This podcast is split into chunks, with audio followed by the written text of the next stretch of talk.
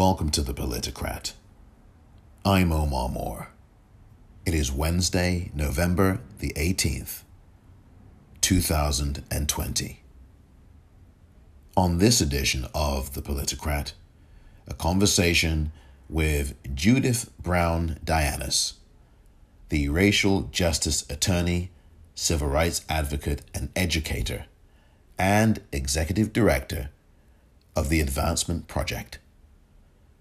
We will talk about voting rights, about black people and disenfranchisement and the fight against disenfranchisement, plus what happened in Wayne County in Michigan last night. That conversation coming up next.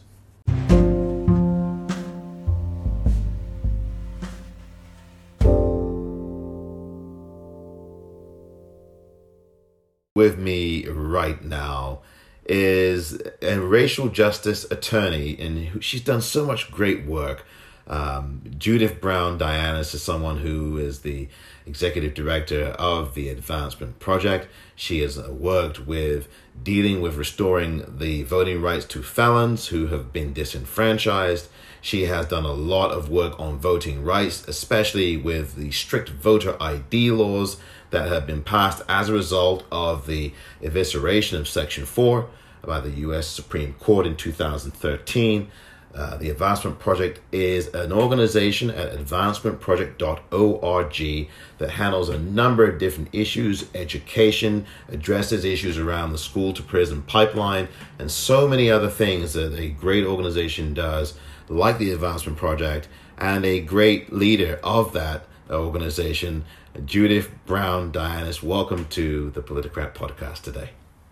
Thank you for having me.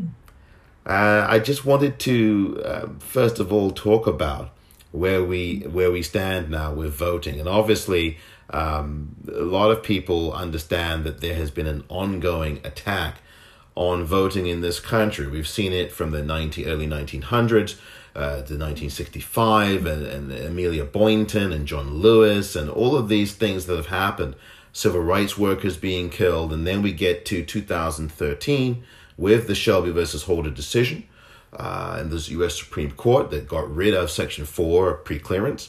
And now we get to today and what's happened since because we had a lot of black voters turn out, brown voters turn out, there was still lots of voter suppression.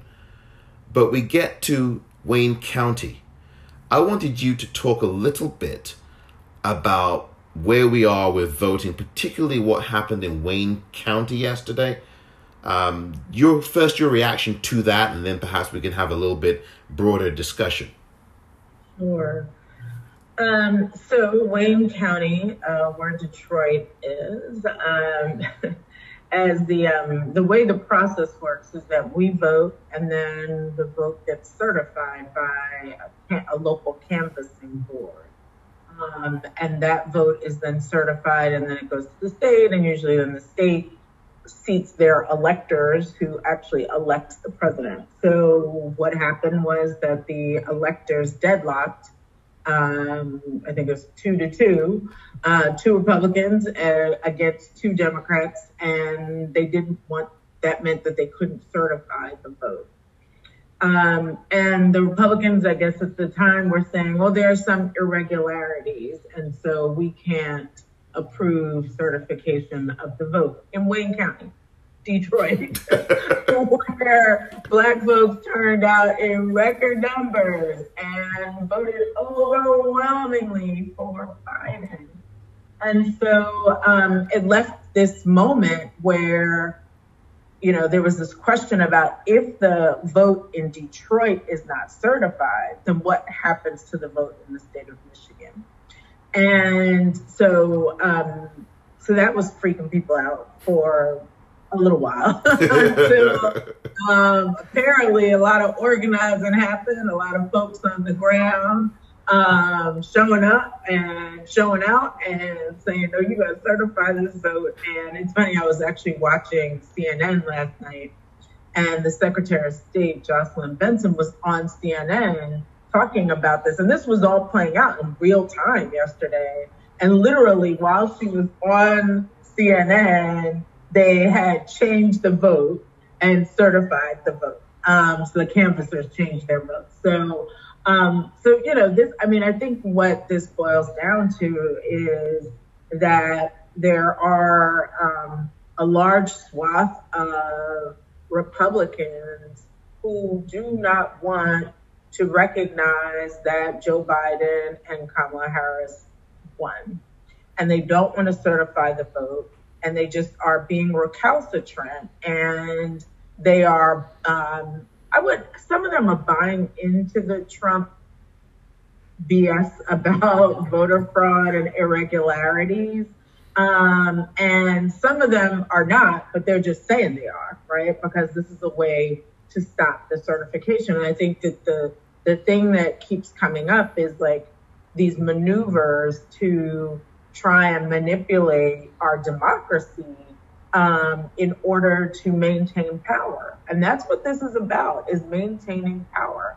Um, and so this was a last stitch effort, I guess, to try and upset the apple cart in Detroit of all places. And and we need to understand that the reason this would come up in Detroit is because there's this this continuing narrative around black and brown voters, particularly black voters, um, being the ones who are committing fraud, right? Like, it, and it, which fits into the whole criminalization of black bodies in this country, right? It's like we are the continuous suspects um, for white America, and that suspect being suspect is really so it's not just like crimes, but it's also around voting, and um, and it's all fictitious. It's all faceless. It's all just white supremacy playing itself out.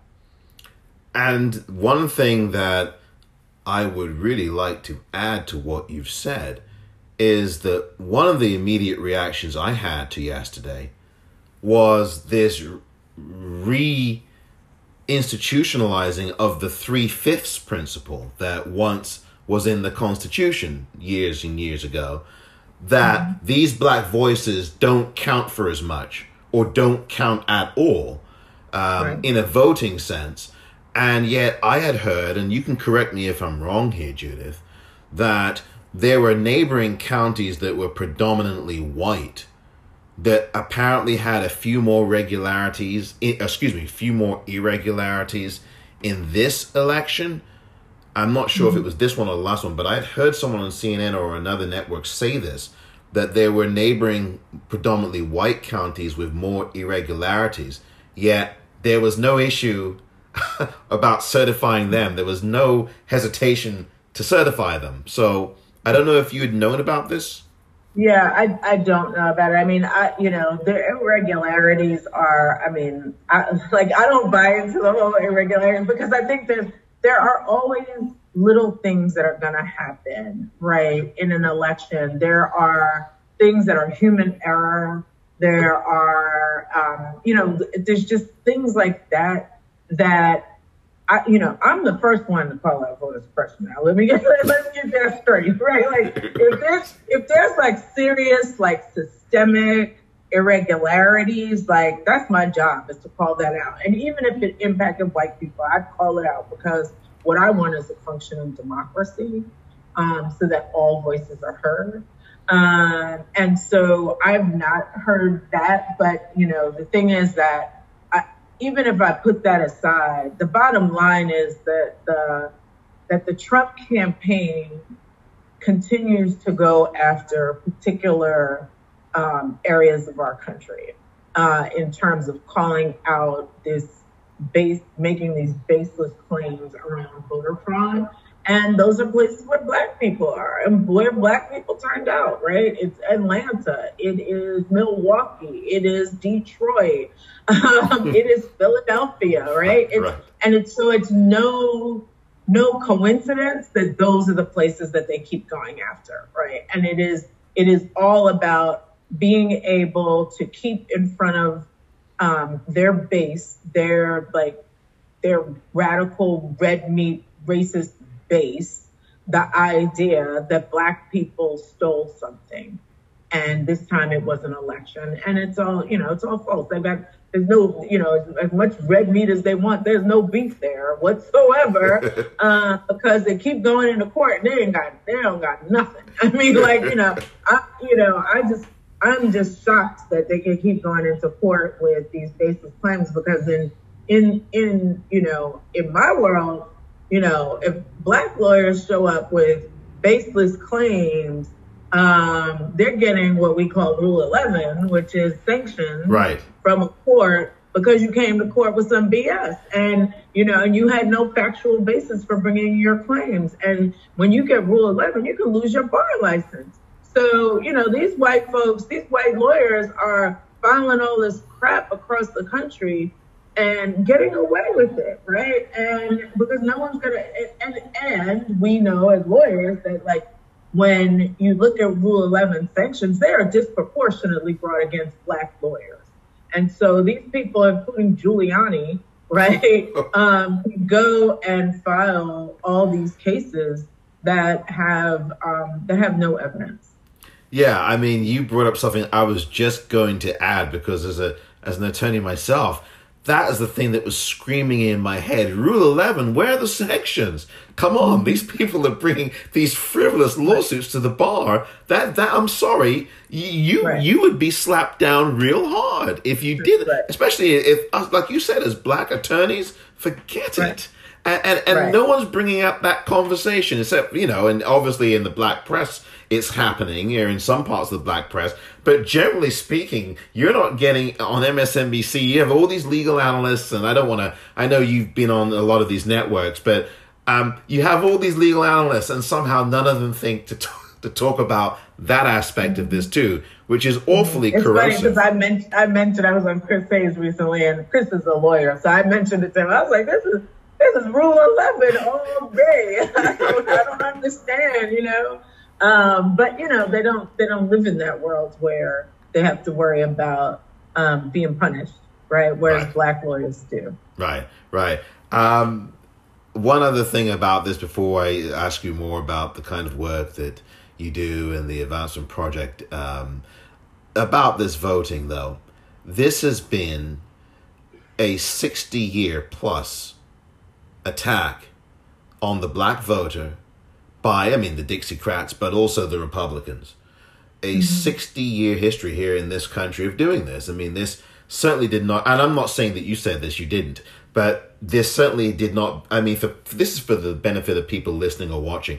This did not begin with Donald Trump. This attack on black voters has gone on for such a long time, and there's always been this institutional system pushback against the efforts that black people um, make by you know sacrificing their bodies doing all these things to get to the right to be enfranchised and there's this institutional pushback this systemic pushback whether it's something like mm-hmm. wayne county whether it's the, the, the, the kinds of voting literacy tests that we saw back in the 60s about jelly beans how many jelly beans there are in a jar and mm-hmm. i'm just thinking that this is not going to be the end of this the, I yeah. think we're going to see more of this in the future where counties do this kind of nonsense or where they find some other mechanism after the fact mm-hmm. to hinder black people from exercising their franchise.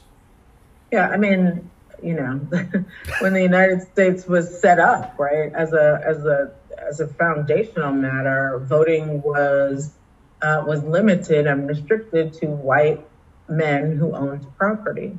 And so this is, uh, you know, since the founding of this country, this has been, this has been the, you know, Achilles heel, I guess they call it. I, I shouldn't use these, but it's been the problem. Um, and, um, and it is, um, you know, it is again about power and money, um, and control and, uh, and like you said, you know, we start off with we start off with that. We start off with three fifths, right? And three fifths was a compromise that was around power, right? Around political power, and making sure that the South had some semblance of, of power for the number of enslaved people that were in those states to help them with the electoral college, et cetera. And um, and then you move through. You know, we have. Um, We have disenfranchisement laws around people with felony convictions because, you know, solely because that was the post Reconstruction era way of making sure that newly freed Black folks could not participate, right, by criminalizing them and saying, we criminalized you and now you can't vote. Um, then we have all of the Jim Crow laws that, you know, it's, it is the bubbles in the in the bar of soap or the number of jelly beans or the literacy test, as you said, or the grandfather clauses, etc. And, you know, we get the, the Civil Rights Act of the Voting Rights Act of 1965.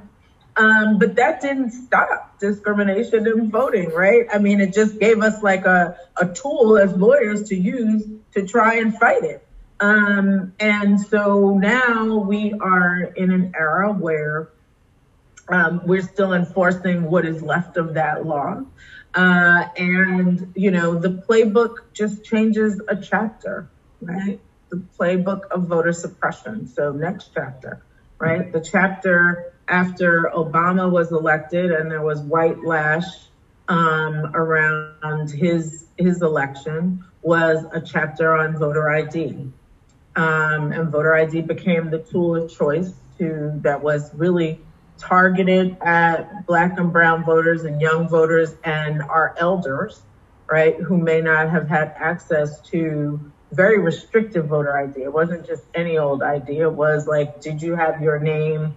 your address, current address, your signature, and a photo on the ID. And so it wasn't as simple as, oh, everybody's got ID. No, not this ID. um, and so then it was voter ID. Um, and, you know, and it's been purging. And it's now, um, you know, what we're going to see after this election is going to be the attacks on vote by mail because initially that was like Republicans were using that and you know, and they loved it. But then their boy Trump was like, he was like, oh no, that's fraudulent. We can't use it. So then they didn't use it, and we used it. And so now that we used it, they're mm, no, we're not gonna. We got to put an end to that, right? And that's actually fraudulent now that um, that those other people have been using it. And so, you know, this is the push and pull that is about um, the changing demographics of America uh, because the more that we see the browning of America, the more we're going to see attempts to restrict our ability to tap into our political power. And so, um, no, it is not going to be over. Um, even if the John Lewis Voting Rights uh, Advancement Act gets passed by Congress, although it's sitting there because Mitch McConnell cares more about getting judges on the bench Republican conservative judges who are unqualified on the bench. He cares more about that than voting rights um, and COVID. Uh, even if we get that passed, we're still going to be fighting the fight. And that's because, you know, the people who have power want to keep power, right? Right. And they're, they're, and, you know, and it's not that they're scared, right? Like I hate when people say, oh, they're scared of what they ain't scared. they just know that they they want to benefit from the idea of power and they and it's like power to them is a um, is a limited a limited thing right? And so you can't share it with a bunch of people. And if you share it with somebody that means you lose something to them. And so they don't want to share it. And so that's what this is about. And you know the browning of america is like to them like you know like the last stand of custer. Or you know like it's like we gotta you know, we really have to make sure that we hold on to this. It's the last stand of white supremacy. Because they know if if the majority is able to tap power, white supremacy comes down. Just like all those monuments have been coming down. The handwriting's on the wall for them. And so when the handwriting's on the wall, you better look and be like, oh, we got to figure out a new plan. So a new chapter of voter suppression gets written. Yeah, this, this is this is like you know, and, and the when when people like Lindsey Graham say, well, you know, we've got to review these vote by mail things because a Republican will never be elected again. He's talking about a white supremacy will will be over with. That's really what he's saying. And you know, the, you know, the idea that he would go to the Secretary of State of Georgia, um, who himself, by the way, has unclean hands, and that doesn't get talked about. You know, Brad. Raffensperger, that's a whole nother story altogether, right? He's got right. unclean hands with, with Stacey Abrams and the purging and all of that. Right. And there was a lawsuit this year or last year and that he would be the last person to be cooking the books for a, a Democrat. right. that, that is not happening in the state of Georgia. No, no, no. Yeah, I mean, it, it's ridiculous. It's I, even the the thought of them, like but you know, and then for Senator Gr- Lindsey Graham to be pushing on him, allegedly pushing on him, is just, I mean, that's just like old boy voter suppression stuff. Like, you know, we're just gonna come for you. Yeah, I mean, it's, you know, this is this is a ongoing fight that we that we will have, and I think that what has happened is our turnout and our numbers um, have, you know, have shifted the conversation for them and you know so it will be like what's what's the next thing that they can do? And you know we're getting ready to go into redistricting cycle. And so that too where redistricting is the tool by which we divide political power in this country by neighborhood by geography. Um, and so that for them is they want to be in control of that process. So they can again not only you know, elect the people that they want, but also make sure that they maintain the power for, you know, when you draw redistricting lines, it's really 10 to 20 years worth of power you're talking about. Mm, wow. And then this gerrymandering as well, we've seen, and stuff that happens in Wisconsin where, you know, Democrats are elected all the time, but yet the Republicans still hold on to power based on the way they've drawn districts or the gerrymandering that happens. And it's not just Wisconsin, these Republican state legislators in these states where there's right. large black populations too in these particular centers and metro areas. And it just, it the state level stuff is really critical and people need to keep right. their eye on that. We've got two big Senate races coming up in Georgia, January 5th. A reminder for listeners, uh, viewers, that uh, December 7th is the deadline in Georgia, if you're in Georgia, to register to vote for those critical two Senate races. Uh, very important. Um, but I did want to ask you about the work at the Envi- Advancement Project that you do, because of course there's so many different dimensions to the organization. And again, the website is advancementproject.org. So many different things that your organization does. Can you talk a little bit about some of the things they that it does? I mean, there's education, there's all kinds of mm. things. Can you talk a bit about that, please? Sure. Um, so, Advancement Project first is a national racial justice organization um, that works uh, to support grassroots organizations in building power to uh, end structural racism and white supremacy. And so, at the heart of our work is building power. And so, we support grassroots groups on a number of issues, voting rights being one, um, the restoration of voting rights for people with felony convictions. Uh, we have an education program that is pretty well known for our work around uh, ending the school to prison pipeline. Uh, and we now have a campaign for police free schools. So we support um, mostly young people, youth organizers across the country. And when I say young people, I'm talking about like high school students, not like 30 year olds. Right? um, so, um, so we support them in advocacy and pushing on their school districts to do the right thing to take police out of schools. And the reason that we're doing that is because um, police don't belong in schools. Um, you can't build a nurturing environment with police who you don't trust.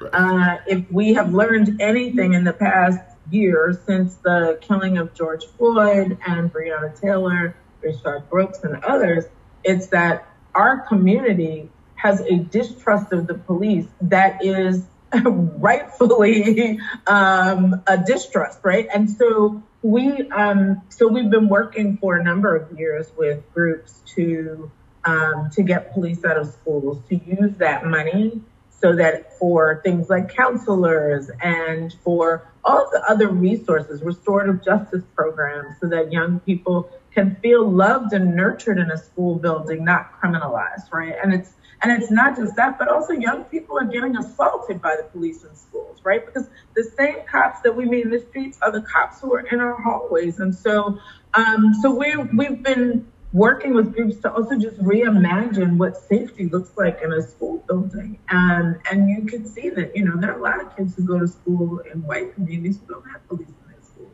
Don't need them, right? And that's actually where the mass shootings happen. So, so, so there's something to be, you know, to think about there. Um, so we work on that. We also um, work on immigrant justice issues and um, specifically on the criminalization of our undocumented neighbors. Um, and looking at things like the um, detention centers and the, the conditions of detention centers.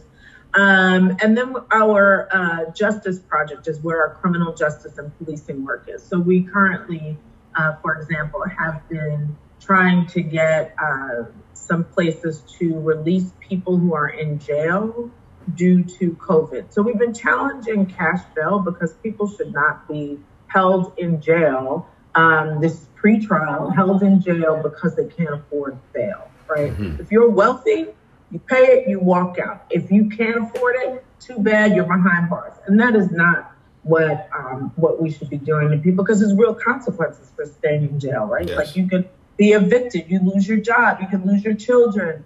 And so, um, so we have been fighting cash bail, but along the way, we've also um, been working on, um, because of COVID, the people who are in jail, we're seeing that pandemic in the jails. And so you can't socially distance in a jail cell and uh, and they're not known to be sanitary environments, nor do you get adequate health care in a, in a jail. So we've filed a number of cases. We have uh, most of us are lawyers at Advanced Project, um, but we filed a number of cases, five lawsuits around um, COVID in jails. Um, and then we also are working on policing issues and supporting grassroots organizations that are looking to reimagine how safety is done in their communities, including those who are calling for defunding the police, um, and building up like a support for for protesters who are um, who are being beaten in the streets for protesting police violence, right? And so, um, so that's our work, and it really is about how do we support and give, not give, but support local communities in building power so that they can hold the systems accountable, hold their elected officials accountable, um, hold their school boards, whether it's their school board or their prosecutor or their sheriff, um, accountable for doing what those communities want.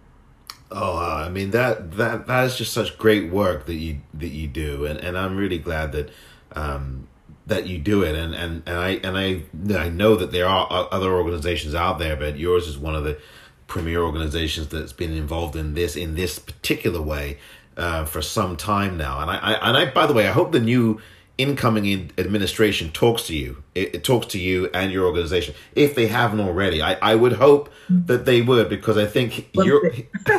say, say, that again. I didn't hear you. I said we'll see. We'll see. I really we'll because we'll because it would be a great place to start. Um, any anything else that you wanted to say regarding your organization or uh, about what you think voters need to do? Obviously, to stay vigilant is one of them. But is there anything, and of course, and also any social media that you wanted to give out um, in sure. these last few moments? Sure. So, I mean, a few things. One is um, beyondadvancementproject.org, which is our main website. We also have a website called we came to learn.com. And on We Came to Learn, that's it's about the school police issues. And so we have a report there. We also we produce a lot of things to help communities like start their own work. So we have like an action kit where you can like start to do work around police and schools. Um, on that website, we also have a map of where the um, school-based assaults have happened, um, police violence in schools, and so people should check that out. Also, we, you know, I think really what's important, right, is we're on the other side of an election, and what we need to know is that our power doesn't begin and end on election day, and that we have to continue to engage with the people that we elected sending them a little email every once in a while to like be like, oh, I agree with that or I don't agree with that is really important because they don't get a lot of, of mail. And especially because if you're living in a in a place where um, everybody voted Democrat or everybody voted Republican, like people just get complacent with like, well, we voted them in, so they know what they're doing. No, they don't know. so, so we have to continue to push them. So, like, even with the Biden Harris administration, and like your question about, I hope they reach out to you. Well, maybe they will. But guess what? Even if they don't, they're gonna know who we are. For sure. I mean, they do know who we are, but but like we're not gonna sit back and be like, oh, they know what they're doing, and we're really excited to have them there. No, we've got to protest them too because they're not gonna get everything right. And um, and so that's important is that people need to continue to engage because election day does not end our power. Judith Browne Dianis, the racial justice attorney and the executive director of the Advancement Project. I really do thank you for your time. Um, so valuable. I really appreciate you, respect you, and your work. Thank you so much for being here on the Politicrat podcast today. Thank you. Thanks for having me. Thank you so much. Very special thanks to Judith Browne Dianis, the racial justice attorney and the executive director of the Advancement Project. Really honored to have her on this edition of the Politicrat podcast. I'll be back in just a moment.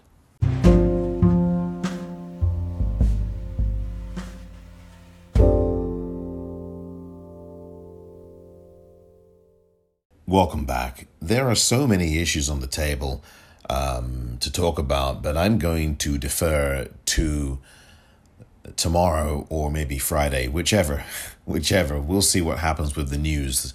Um, but there's a couple of things I do want to talk about uh, I, one of the next two days. Obviously, the Biden campaign and and uh, looking back at that campaign, um, and and obviously the success um, of that campaign. But I think even more pressing than that right now, the issues going on in the UK around racism and anti Semitism. You know, anti Semitism is a form of it.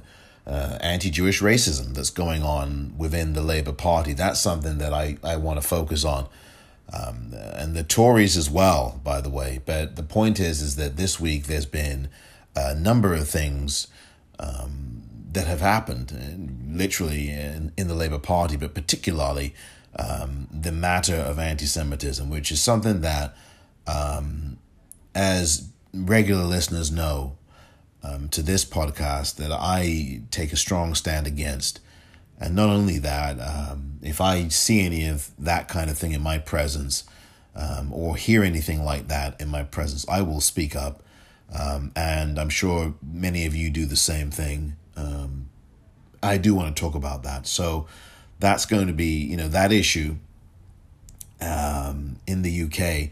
Um, and beyond the UK, but particularly in these political parties in the United Kingdom, uh, certainly in the Conservative Party, but also in the Labour Party, what we've seen in Labour, uh, and the other issues that go along with that, you know, in terms of in both parties, you know, this Islamophobia um, that goes on in, in the Tory Party, the Conservatives, the, the racism that goes on, anti black racism, and the comments that. Uh, um, some of these members of parliament make, and also um, the misogyny as well. I mean, those are a number of different topics, um, but I do want to focus particularly on anti-Semitism because this is this is something um, that is getting worse, not not decreasing. It's increasing, and what Sir Keir Starmer did today I think was a good decision and the right thing to do, which was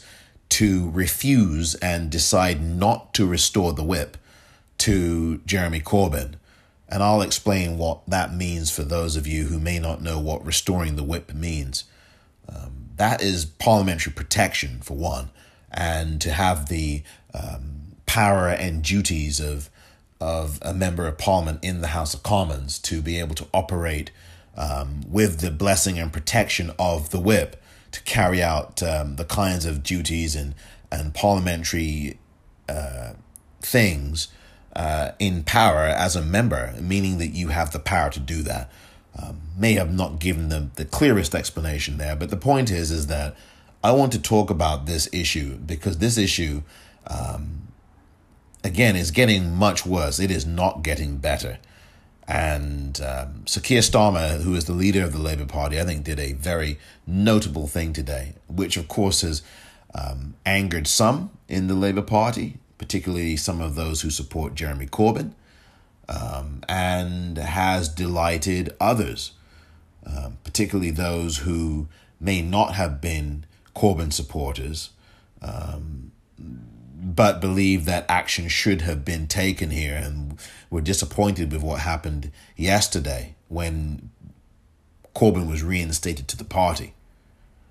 But with Starmer deciding to not restore the whip, Jeremy Corbyn really doesn't have any parliamentary power whatsoever as an MP, member of parliament. But those are things I want to get into, especially the overarching issue, though, of anti Semitism uh, in these political parties in the UK. Um, and, and the focus on the Labour Party because it's a party that I care deeply about. I'm a supporter of the party, and um, you know this is something that is a real problem that we've got to get rid of. We've got to end this anti-Semitism um, and any form of racism. Um, we cannot have this.